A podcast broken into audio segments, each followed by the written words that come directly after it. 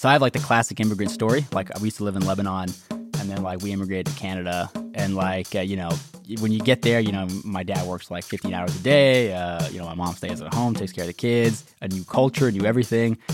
And like the one thing an immigrant family doesn't want is like for their kid to pursue like entrepreneurial ventures.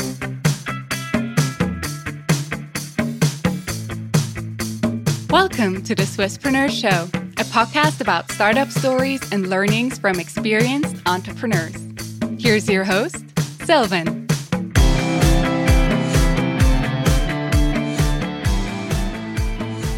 Basil, a very welcome to the Swisspreneur Show. It's a pleasure to have you here today. I'm happy to be here. You're the co-founder at Ernie, a simple automated payroll for startups and SMEs based here in Switzerland. But you actually grew up in Canada and studied business administration and economics there. Then, not long after finishing your master's, you then moved to Denmark to sell online magazine subscriptions. So I wonder, how was the culture shock going from Canada to Europe? How was that like for you?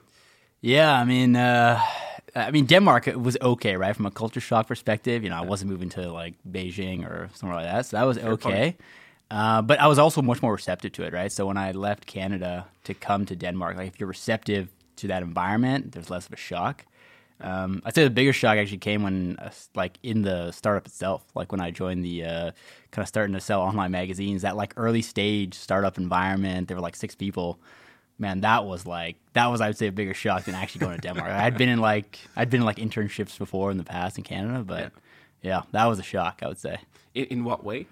Yeah, I mean, like, it was just, like, chaotic, right? There was just no structures, no framework, and I joined, so my job there was, like, to sell, like, online magazines, and, like, I mean, you yourself know, right? I think, like, I'm a big fan of every founder should probably have some kind of a sales job at some point. Fully agree. Yeah. Like, because it's just, like, you learn so much, and typically, like, so you get in there, there's no framework, and we're basically just trying to, like, identify, right, like the customer profile, the messaging, all that is like shaky, the channels, and like there, you know, you're talking to customers, they're like, you know, saying I don't want to talk to you, or you're sending emails, you're not getting response, and so that like learning process of like identifying the go to market and what sales should be, was like just a shock to me. I'd been in other companies where the sales process was kind of already set up, so they identified all that, right? Like customer profile, and so they would just hire people to basically just double down on that framework. And just the early stage startup, it's like the product's still being built and they're still kind of like identifying the customers and the channels and all that. And that was like, that to be in that environment was like, and to be in Denmark was a definite, was an adventure. Let's put it that way. I can imagine. Yeah, man. But certainly also good preparation for where you ended up after. We're going to talk about that in a second. But before you then came to Switzerland, you actually also spent a lot of time working as a consultant in the freight industry. So that's quite different from the startup world or the magazine subscription world. So what actually captivated you in the freight industry?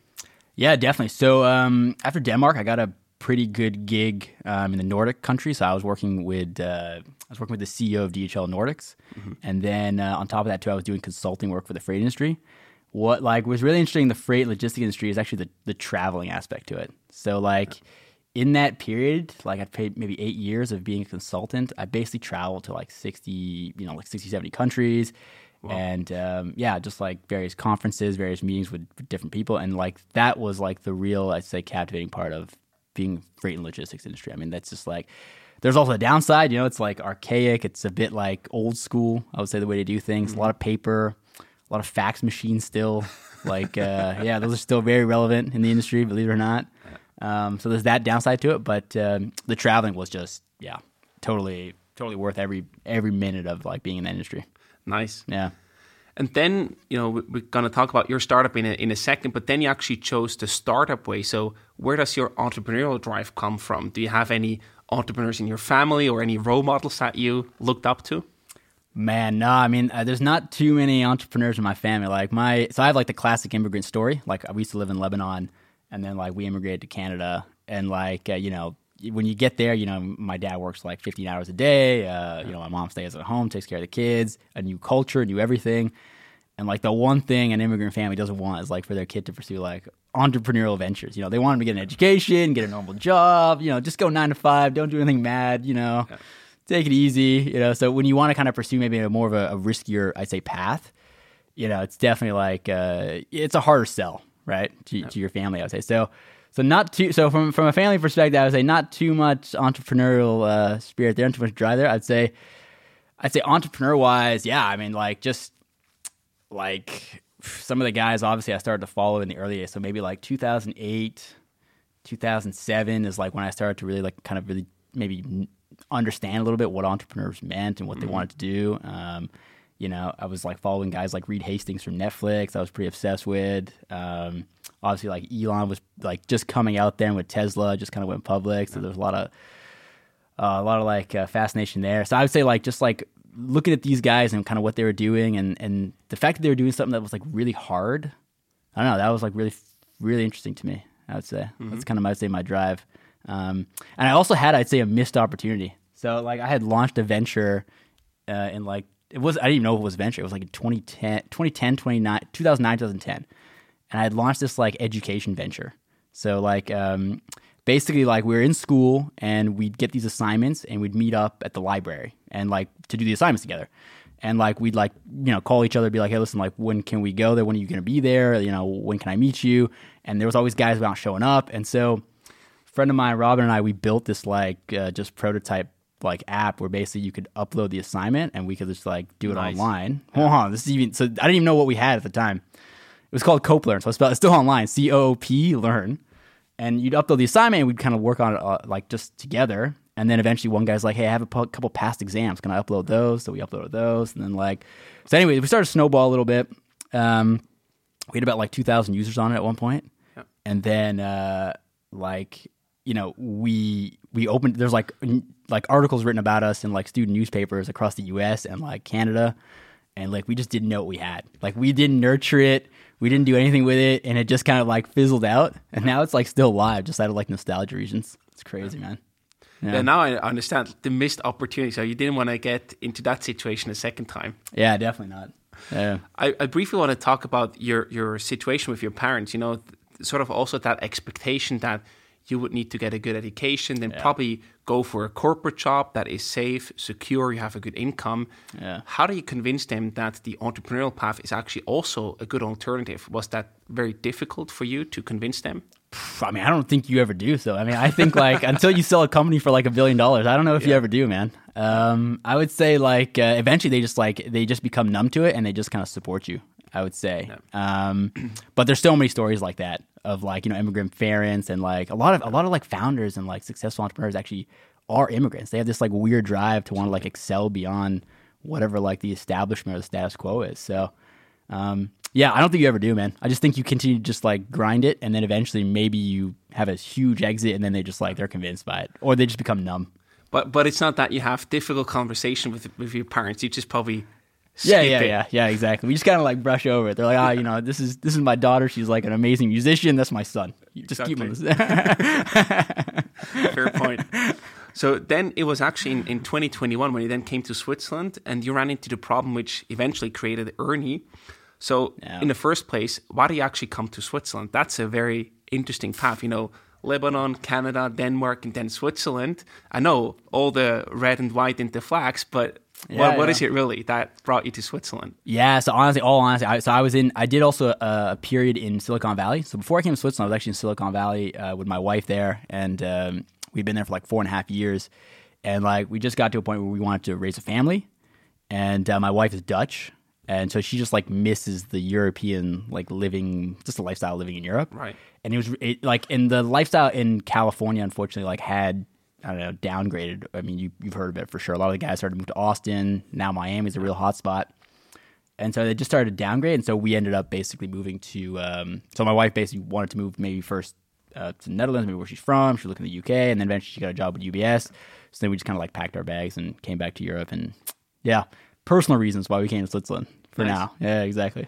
So you also have a co-founder at Ernie. His name is Daniel. How do you actually meet each other? Yeah. So I used to basically be an advisor for a company called LucaBox. So they're a startup here, and I'm an investor in them as well. And I used to lead their product team for a bit. So I was an interim product lead when we were looking for one. And then when we were hiring a CPO who kind of replaced me in, I think it was, March, whatever. He eventually replaced me. Basically, I was like looking for a great product guy, right? So some guy to really complement my skills, maybe as a sales guy or as a CEO. And I kind of just asked LucaBox, hey, can I get a look at like the CVs that, you know, you guys went through? Like, who were the CPO candidates? So I started to go through that. That was like first, I went through like 50, 60 of them. And then eventually, like, I found one with Daniel, who's like my co-founder. And I saw his profile, and he just like ticked a lot of the boxes on paper. Mm-hmm. So he had Bexio experience building products. He then went to Finova. He had experience in the finance and SME space. So he ticked off a ton of boxes on paper, right? So then, but I'm super skeptical on paper. And then like I had a first conversation with them, went pretty well. Then a few more. And then eventually I had one conversation that I would say that was like the real tipping point. And I had conversations with other candidates as well. But there was like one conversation that was a real tipping point with Dan. It was like, he just like was like super honest with what we were saying about personal stuff. So he started talking about like family, personal stuff, like his situation is like close family as well as kids. So he started talking about some real personal topics with me. And I felt like that was like the tipping point. Like none of the other candidates would go that deep with me. And you know, they're all very skilled. Mm-hmm. But that like honest touch, I think, like really resonated with me and was, you know, made it a no-brainer. And that was kind of like how I based my decision at the end of the day. So it was really this openness, this honest personal share that built trust. And then we said, hey, we could actually start a company together. Totally. Because that's what you want, right? Because you're going to go through the bad times, exactly. You know, with your co-founder. Like you're going to go through some really dark times. And you don't want a guy who's like lying to you or a guy who maybe is like trying to hide something from you. You want it all on the table and you want to be accepting and you want to do vice versa, right? Me, myself, I want to be honest with Dan sometimes and say, listen, like it's not working out. I'm having a rough day. Let's call it a night. Yeah. And you know, you got to, that same kind of reciprocal honesty has to happen. And yeah. And that's kind of like the kind of guys, that's the kind of guys not only I look for Dan as a founder, but also as like this anyone I hire actually. That's kind of what you want. Like you want the ugly. You want to know the ugly before you hire them. Otherwise, otherwise it's going to get really ugly. Yeah. So, and we've made some hiring mistakes. I'm not saying we're perfect. I mean, I think we've all been there, right? Yeah. This is part of the game. Yeah, exactly. But how did then really the idea of Ernie come around? Like you were already looking for a co-founder, so to speak. So you had to look at the CVs. So for you, it was already clear that, hey, this is the problem that I want to tackle. Can you talk a bit more about the early days, how you then went from idea to the actual company foundation? Yeah, definitely. I mean, so like the problem was pretty evident. So I used to live in California. There I was a temp CFO. So basically I worked with like startups in the area and like I used a range of different software tools. Mm-hmm. So I used like Gusto as one of them. You probably are aware of it. There's a few other Expensify, QuickBooks, a lot of them. And then like when I came to Switzerland with my wife, the idea was like maybe I just do this, you know, maybe I just open up a firm here and I could like service the startups and the, you know, the SME community here with the whatever the software offerings here are in Switzerland. So I can't use any of those US-based products here, right? Doesn't work, yeah. Yeah, exactly, very localized. So when I was looking at the products here, you know, I saw like a significant, like, so I don't want to knock the products here in Switzerland, all right? They're good, okay? But definitely there is definitely a difference between, I'd say, US-based SME products from what I, especially in the finance space from my time in the US versus the ones in Switzerland, okay? Yeah. And the one area that I saw the greatest gap, and the one area I saw a gap that no one was covering was payroll specifically. So I saw like Yoko covering the expense reporting space, like Leggy was doing cap table management. There's a couple guys trying to do kind of bookkeeping and stuff, like Easy Count was trying to do. I think there's a couple of us coming. Numarix now is doing a great job there as well. So a lot of the spaces were covered. Mm-hmm. Or was going to be covered, right? They were building towards it. So I said, I'm not going to waste my time.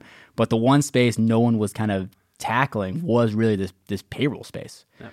That's kind of like what I'd say prompted the endeavor. Then I started talking to the community, like accountants. I went to I mentioned earlier, Blue Lion pretty much. So I talked to guys who maybe tried to crack it in the past. And then also like guys who maybe had the same vision as me but didn't pursue it. And then just trying to piece it together to understand like why didn't they go for it? If they did, what failed, and then like eventually realize like actually there's an opportunity here, and like it's hard, but let's try it. That's really interesting that you then talk to people who have similar visions or ambitions but didn't follow up on them, or others who tried but it didn't work out. Because if no one else is doing or tackling that space, it could also be that it's just not a good space to go in, right? That's right, man. So you did your due diligence. I mean, you do it as best as you can, right? Sure. Yeah. Obviously, like, you're not going to know for sure. You do it. I even talked to Marius Kreis, who's one of the founders of Elona, which is the company that Bexio bought and plugged in, and also trying to understand his, because he had the same vision, right? He wanted to do like the Gusto of Switzerland, and then like blow it up there. But yeah, I guess I don't want to go into the details of what happened there, but yeah, like just you want to try and gather as much perspective, as much insight as possible before you kick off a venture. And then you reach the conclusion, hey, it's actually a good space to go in. And that's the question. It's like, when is that conclusion? Like, because you could do that search forever. Of course. Right? Yeah. Eventually, you just got to rip the bandage and go. Yeah. And so that's like, that's when we felt, all right, let's just do it. And then that's when we ripped it.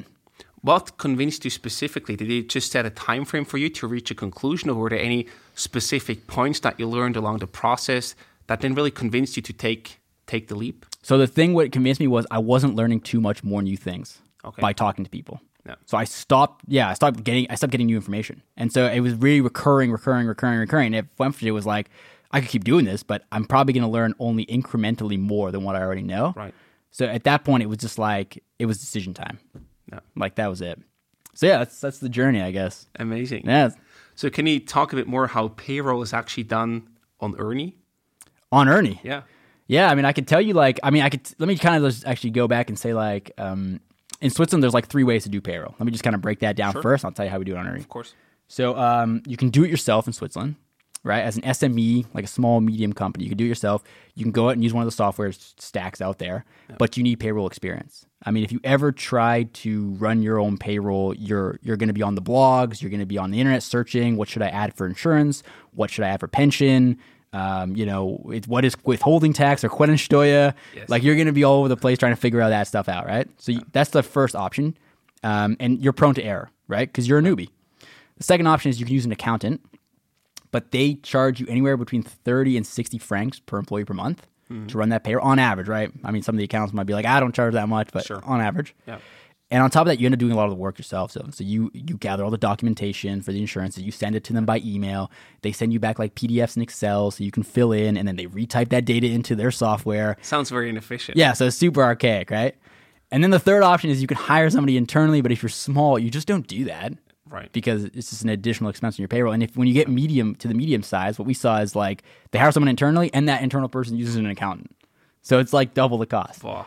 So yeah, so it was really deadly. So with Ernie, pretty much our value prop is like anyone can run payroll, no previous payroll experience needed. Mm-hmm. So we calculate like your withholding tax code for you, for example, if you have a Quellensteuer person, right? Right. We kind of already automate the information that comes in from the employee. So if they move or change an address or have a child, that's incorporated into the payroll. So we're trying to automate that process so that basically, you don't have to do any manual work, any retyping of that data. Yeah. And if you want to still use an accountant on Ernie, you can still do so. Like you can still invite the accountant. Okay. So we try and take the need for knowledge out of payroll and let like Ernie guide you through that flow and through that step. And we remove email and Excel, and we give everybody an interface, right? So employees get an interface. Nice. Like accountants get an interface and companies get an interface, and they feed data centrally into this like one, I say, nucleus, which then runs your payroll. Fantastic. That's Ernie pretty much, man. And I guess you also have a business case where you say to potential customers, the companies that use your service, that's how much money you can save with our solution. Yeah. So there is we're still pinning that out, right? Like we're still in the early days, I would say. But I mean, on average, like I said, accountants charge you anywhere between 30 and 60 francs per employee per month. We charge you 10 francs. So we're like a third of the cost, right? Okay. And if you extrapolate that across the year or multiple years, right? Like an LTV, on a payroll product is huge, right? It's on average, our hypothesis is 8 to 9 years. So it's very long, right? Yeah. So I would say, it's we're trying to be a third of the cost, I would say, of whether you want to use an accountant. And if you want to do it yourself, right? We save you costs in the sense that we save you time. Like you don't have to go out searching for stuff, trying to understand things. We save you worry as well. So we save you more on the time and worry aspect, I would say, if you're doing it yourself. Right. And so that's kind of where the savings come in, time and cost. Sure. Yeah. So of course, I also want to talk about some challenges and obstacles that you face. I think there's plenty of stuff that we can talk about. The first one is about the issue itself, the problem. So I know you mentioned the three different ways of how you can do payroll today as a company. And, you know, for most companies, I can imagine maybe it's not the best solution that they have in place, but somehow it's working. So I wonder, is the pain point big enough that they would even consider an alternative solution like Ernie? Yeah, it's a great question. So we get this question all the time too. So if you're like an SME, you just have like a monthly salary that you run, and you're already set up on like a software stack somewhere or on Excel, right, or whatever. We don't propose you change, right? Unless you're super unhappy. Like, we just say, go on your way. Yeah. You're good. Like, you know, but if you're like an SME who's about to grow really, really fast, like onboard a lot of employees and kind of, you know, your payroll is going to get more complicated over time. Mm-hmm. We do recommend like ripping that bandage and going with us pretty much, because we can kind of support you and save you a lot more time over time as you get those employees. And on top of that too, if you have recurring monthly changes, so if you have hourly employees, or if you have like bonuses that you pay out on a monthly basis, or if you just want to be really tight on your payroll, like, you know, kids are born and you want to get that ahead of time, report it. That pretty much we recommend the switch and Ernie. But if you're monthly, you're set up, not too many changes in a month, you're not going to grow, you're not going to hire anybody throughout the year. Right. Stay the way you are, man. Like, there's no, I mean, you can make the switch if you truly want, but we're not going to convince you. Like, you're good to go. So in that regard, you mainly focus on either companies that are just starting out, that don't have any solution in place at all yet, or companies that really hit that next growth level where things change and then they also need to consider different setup. Yeah, exactly. That's going to focus. Perfect. Yeah. And then, you know, talking about focus, I mean, in the end, you actually have to acquire B2B clients. And I can imagine, especially here in Switzerland, right, the SMEs, they can be quite a tough cookie to crack. Totally. Especially if you don't speak Swiss German. That's what I always hear from other companies saying. So yeah, totally. First of all, has this ever been a challenge for you? And second of all, how do you actually solve that? Yeah, so we're in the stage now where like we're in the early adopter stage, right?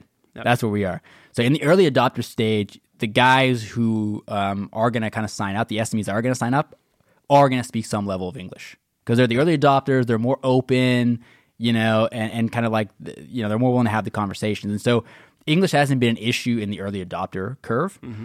Once you get over the early adopter curve, you go to like mass market, or you even start to edge into the mass market. Yeah. That's where like you got to get a Swiss German speaking guy for sure. We already have a French speaking guy from the Romandie region. So he's set up. Yeah. We got to get an Italian speaking guy. That's where you got to get localized, right? Yeah. I think once you get into that match, but your early adopter curve, it's okay, I think, at that point. So English hasn't been, and it's a great question, by the way, because I don't speak German, obviously. But yeah, English hasn't been an issue, I would say, in the early adopter phase. No. But it will be, almost definitely, because there are customers who I speak to where they want to speak German. Mm-hmm.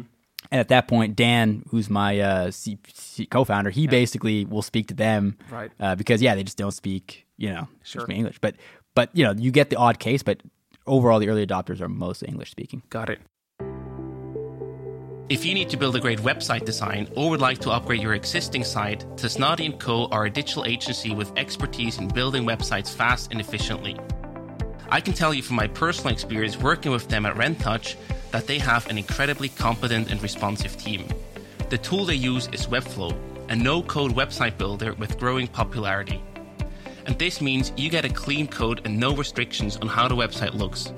Your design can be customized to exactly how you envision it, unlike what happens with theme-based website builders.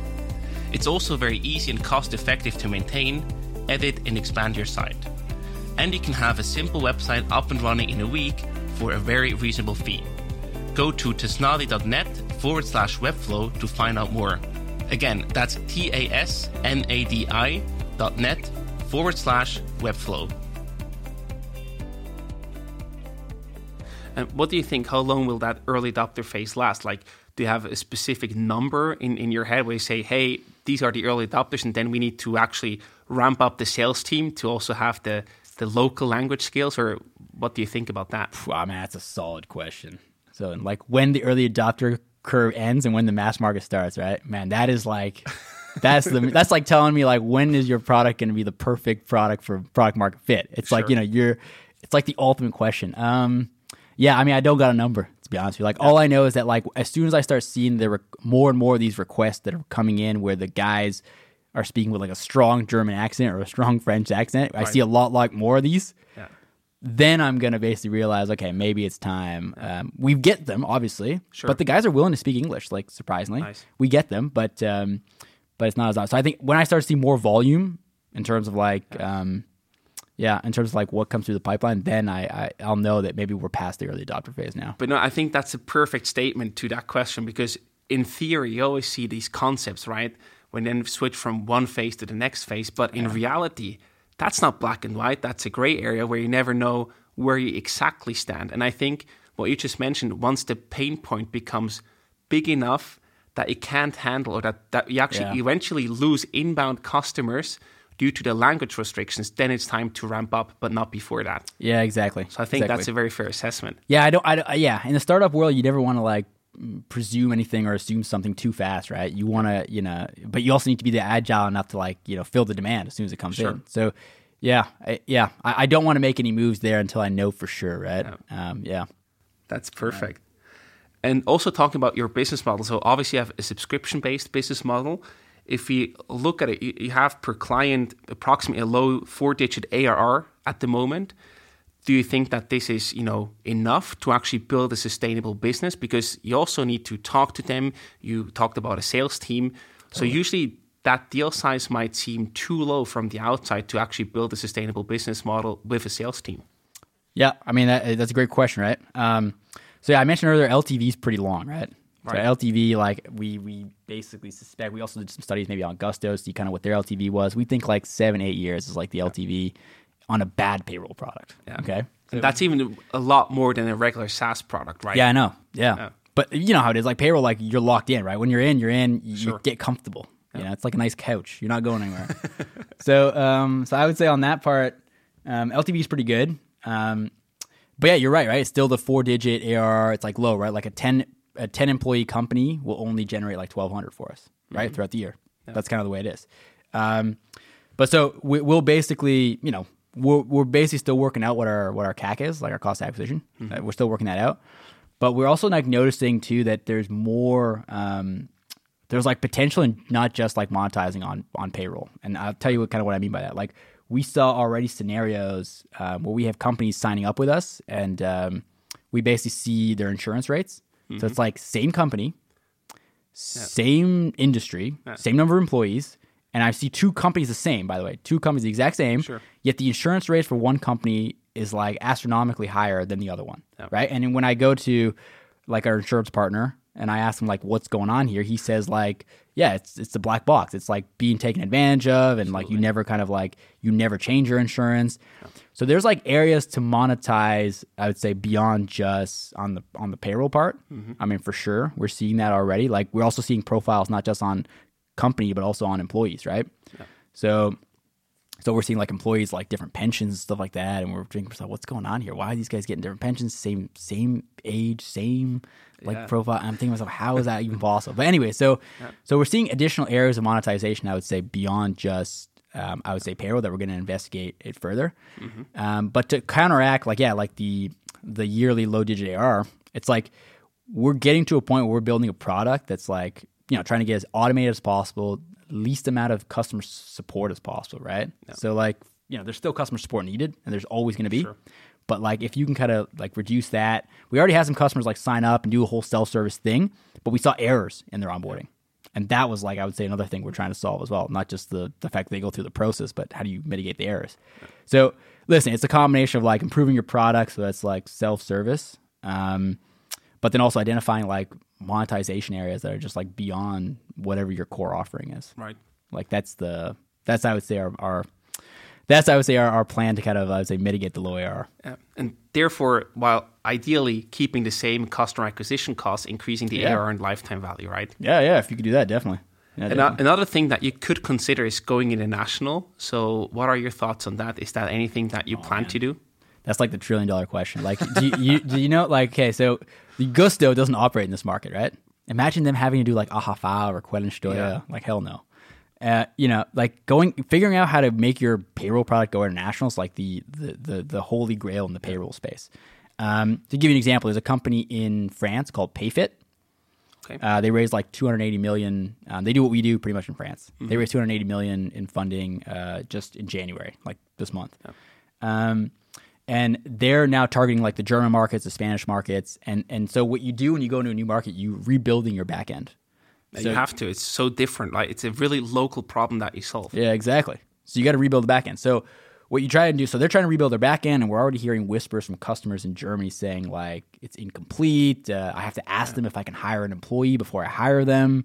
You know, there's like, you know, it's a terrible experience. And on average, it takes like 12 to 18 months to build out that back end to cover the edge case and everything. And so going international requires like a full back end rebuild, right? And then the other question is what we always get from investors. Why don't you just buy a payroll company? Sure. That would have to be my next question. Yeah. Okay. Yeah, exactly. So why don't you just buy a payroll company, right? So it's like, okay, so you know a company called Personio in Germany? Yeah. Yeah. Okay. Yes. So like Personio tried that. They bought like a payroll engine in Spain, okay, right? Called Rollbox. I always get those confused with the education startup. Anyway, so they bought it and their idea was, all right, we're just going to like tweak a few numbers and make it set up for the German market. When they started to do that and they're trying to connect it to their front end, it just like wasn't working. Like it just like, so at the end of the day, they wrote off the investment and they just like didn't even go for it. They're still building out the team in Spain, so that's okay. But yeah, they just wrote out the investment. And so our approach is a bit different. So in like our technological approach on how to scale markets, okay? So we bought a payroll engine in Switzerland, okay? And so the way it works, and we're building like a middle layer, okay? Mm-hmm. So the way it works is basically like, this middle layer that we're building is like an absorbent.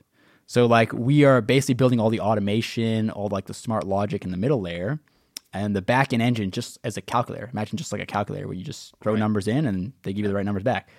And so the idea is that like this absorbent middle layer could potentially be used to reabsorb another back-end that we potentially purchase in other markets, right? Whatever that market may be, Germany, France, whatever it is, right?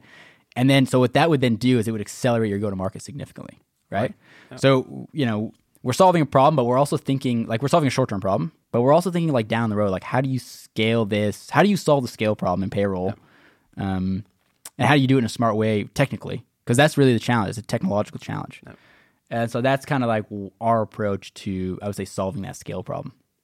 We don't know if it works yet, by the way. Of course, hypothesis. Yeah. But if it works, that will give you a really unfair advantage over all the other companies out there, because then you are way more flexible, if I understood that correctly.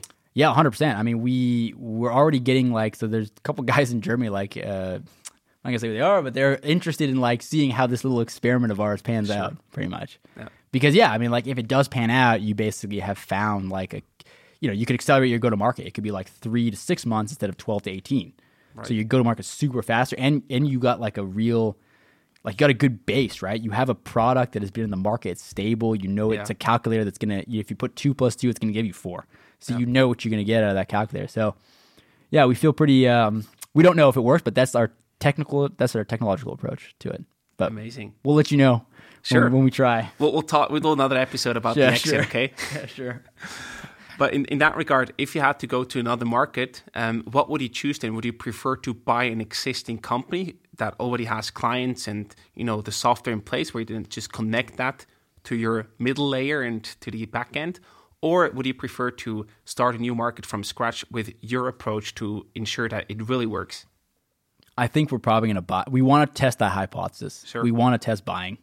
So we want to identify like a legacy app in a new market, like one that's working. Mm-hmm. And there's certifying bodies, by the way, in every market that tries to certify payroll. There's one in Switzerland as well, and there's one in Germany. And so we want to buy some kind of certified, I would say, application. And then we want to test this hypothesis, right? Because the go-to-market's like, it's like a 12-month accelerated go-to-market. Exactly.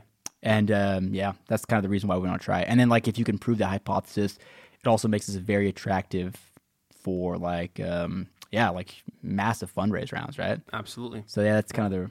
Yeah, I already see the fundraising story playing out. You know, we're going to build the biggest one in Europe, etc. Everyone's talking like that, right? Like we're going to be the biggest scent of corn ever, and exactly, everyone talks like that. But yeah, got to stay grounded. Sure. And at the same time, if you think about your growth engine, you actually have now 2 ways of doing it, right? You can go and purchase existing companies or tools out there in other markets to expand geographically.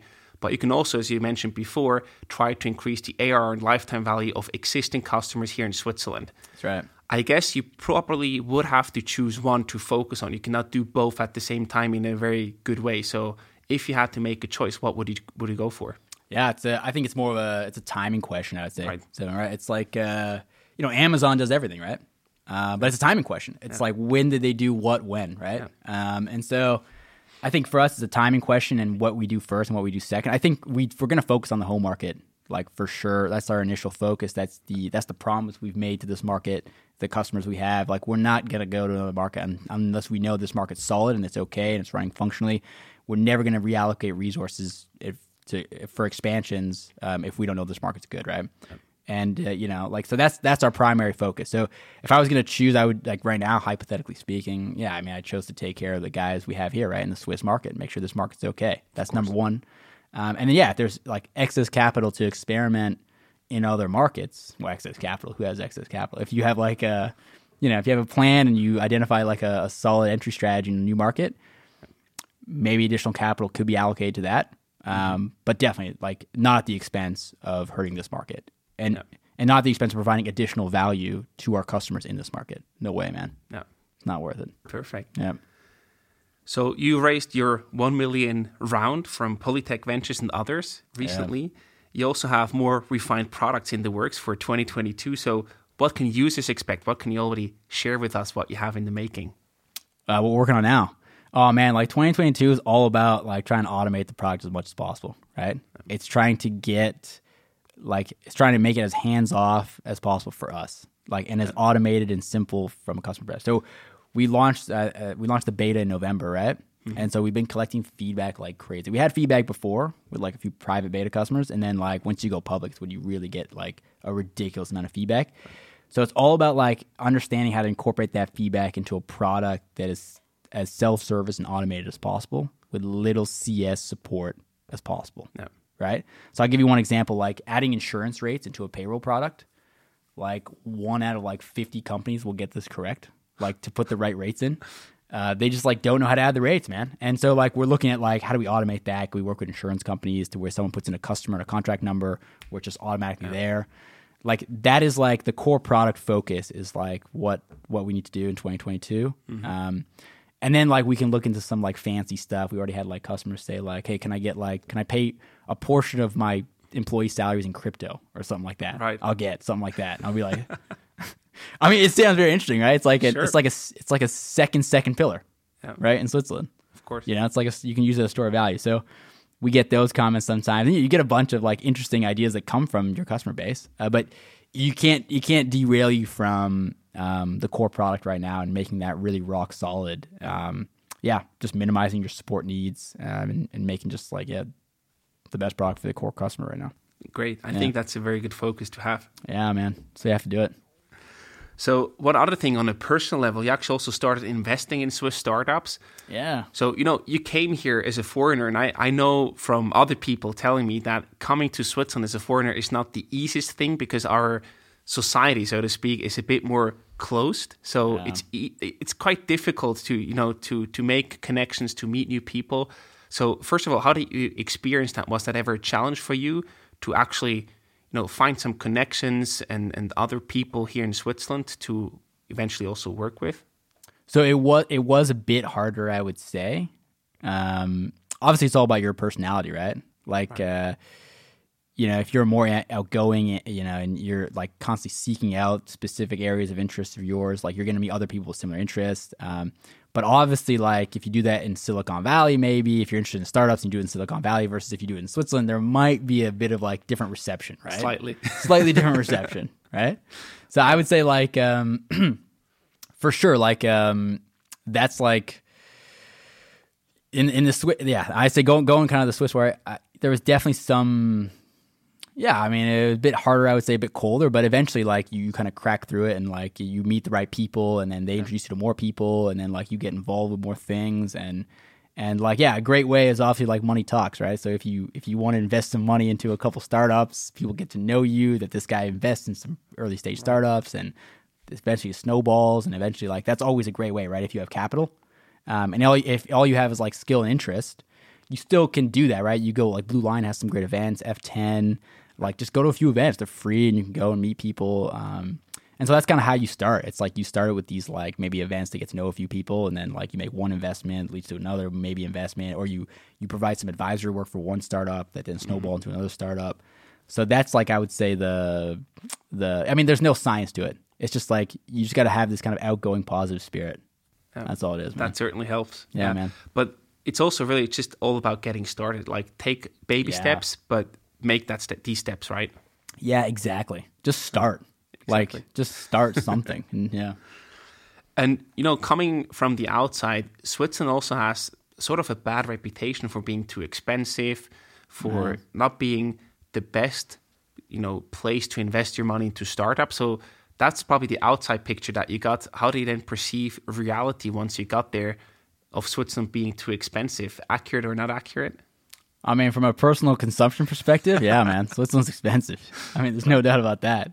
From, like, an investment perspective, I'd say, like, you could get into some startups here pretty cheap, I would say, because it's like a lesser known market, right? It's like the same with the emerging markets. So I have some investments also in the emerging markets. You get in pretty cheap, right? Because they're lesser known markets. There's less competition for, you know, to getting dollars and stuff. So you can get in pretty cheap, I would say. There is this, like, maybe perception that, like, your returns aren't as big here in Switzerland versus, like, if you had made the similar kind of investment in the United States or, right? It, maybe because it's market size or maybe it's because, I mean, could be markets, but a lot of these startups are also, like, they can go international, right? So there's also that perception. But for me, it's like coming into this market and investing in this market, it's more just like I met some really cool guys and girls, right? And yeah, they're just really smart. They're really motivated. I believed in what they were doing, regardless of, like, nationality, Switzerland, US, like the investment just, like, made sense from that standpoint. And yeah, that's kind of the way I've assessed it so far. We'll see if any of them pan out. So that sounds like a good balance between people who are very serious about their own startups and companies. So you do have a certain safety there, but you, of course, also if the investment have the upside, so you might have a bit more safety because people are really serious. And although the lower upside might be justified due to the market size, et cetera, it still seems to be in a good balance. Yeah, exactly. I mean, the guys who start companies here are very serious. Like, it's not just off a whim. Exactly. You know, and, you know, if it doesn't work out, they're, you know, they're really reminiscing and thinking about what they've done, and, like, they're not just back at it again. So I'd say, like, it's, yeah, it's like it's a much more serious attempt at a venture in Switzerland, I would say, versus the US, right? Or any other market, I would say. Plus, like, the capital requirements to get in, right? Just to form an AG here, you need like 50K in capital. True. And it takes about a month to incorporate. And, like, in the US, it's like you can just incorporate an LCC or a C Corp with, like, nothing at all and, like, start. That's it. You're done. Like, and you're off to the races, right? And no liability. And yeah, here it's like when you decide to pursue a venture, it's a serious venture. It's not like it's not taken lightly. Yeah. And it also sounds that investing into startups is a really great way of getting a foot in the door in the ecosystem, just the way that you did it. Oh, I mean, definitely, right? If you come in with money, I mean, the doors are going to open for you. That's how it is, right? For sure. Yeah, I mean, definitely. You have capital and you want to invest, and yeah, there's definitely opportunity here to get into that startup ecosystem. And if you don't, right, I want to address the other problem. Like, if you don't have money, right, how do you then get into, you know, a lot of guys come here, they don't have money, and they just, like, want to get into the ecosystem, right? Yeah, I mean, the best way, like, you just go to these kind of, like, incubator events and community events. Like Spoon over here will hold a couple events with, like, I think Yoko was there a few weeks ago. And so, yeah, just go to the events, get to know the guys, get to know the people, and then pretty much, like, try and offer your services, like, whatever that may be. I mean, everyone has a skill, so whatever that may be. And then, yeah, just kind of that's how you bridge it in. But if you have capital, go the capital route. If you don't, it's a fast track, definitely. If you don't, then you could always do it the old-fashioned way. Interest and skill. Got it. Yeah. So to wrap up this episode, I want to also ask you about your personal resources and gadgets recommendations. What can you recommend to our listeners? Maybe even something that you use yourself on a regular basis. Oh, like a resource to help grow the business, or like personal resource? Could be anything. Anything that makes your life easier, that really helped you along the in the past. Can be books, blogs, podcasts, whatever. Oh, man, like, I'm a massive podcaster. Like, that's all I do.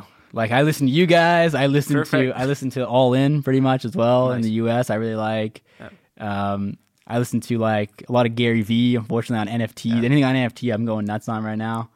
So yeah, I'm a pretty big podcaster, I would say, in that sense. Yeah, that's kind of where I mostly gather my information, I would say, from a resource perspective. Fantastic. Yeah, man. And for the very last part, we prepared some rapid-fire questions for you. So I either give you different options to choose from or a short question, and you have to explain your choice in one sentence. All right, I like that. You ready? All right, I like that. Go for it, yeah. What does money mean to you? Man, this is not a rapid-fire question. Like, money is like a tool in order to enact change. That's the way I see money, right? Perfect. You need it to do that change. Go ahead. Yep. Yeah. And you actually also wrote a book, so author or founder? Man, if I could, author. Really? Yeah, if I could. You don't even, like, yeah, it's like an escapism. Like, I write sci-fi. It's just an escapism, man. You're just like, yeah. If I could, right? I'm not that good of an author, though. I think I'm a better founder, but I don't know yet. We'll see. Future will tell. We'll see. Where do you actually go to think? Long walks. Like, just like endless walks where my wife calls me and yells at me because I've been gone for too long. Hey, you're still alive. Yeah, exactly. What do you prefer, fixing your own problems or look for other problems to solve? Other problems. I don't have that many problems, man. We live in Switzerland. No. I mean, what we got here? Like, other problems, for sure. Yeah. Great. And the last one, Canada, Denmark, or Switzerland? Oh, man, the Swiss are going to hate me. It's all about, I mean, I'm Canada obsessed. I'm Canadian, so. That's all right. I love Switzerland. It's great. But if I'm honest, I mean, yeah. There's a lot of similarities between Canada and Switzerland, but I mean, I have so many years in Canada, that's why. Of course, but big Switzerland fan, just so everyone knows. So Canadian at heart, but a big fan of Switzerland. Yeah, of course. Yeah, man. Fantastic, Basil. Thank you so much for stopping by. It was a pleasure talking to you, and lots of success with Ernie and whatever you're tackling or investing into the future. Thanks, Dylan. Appreciate you having me on, man.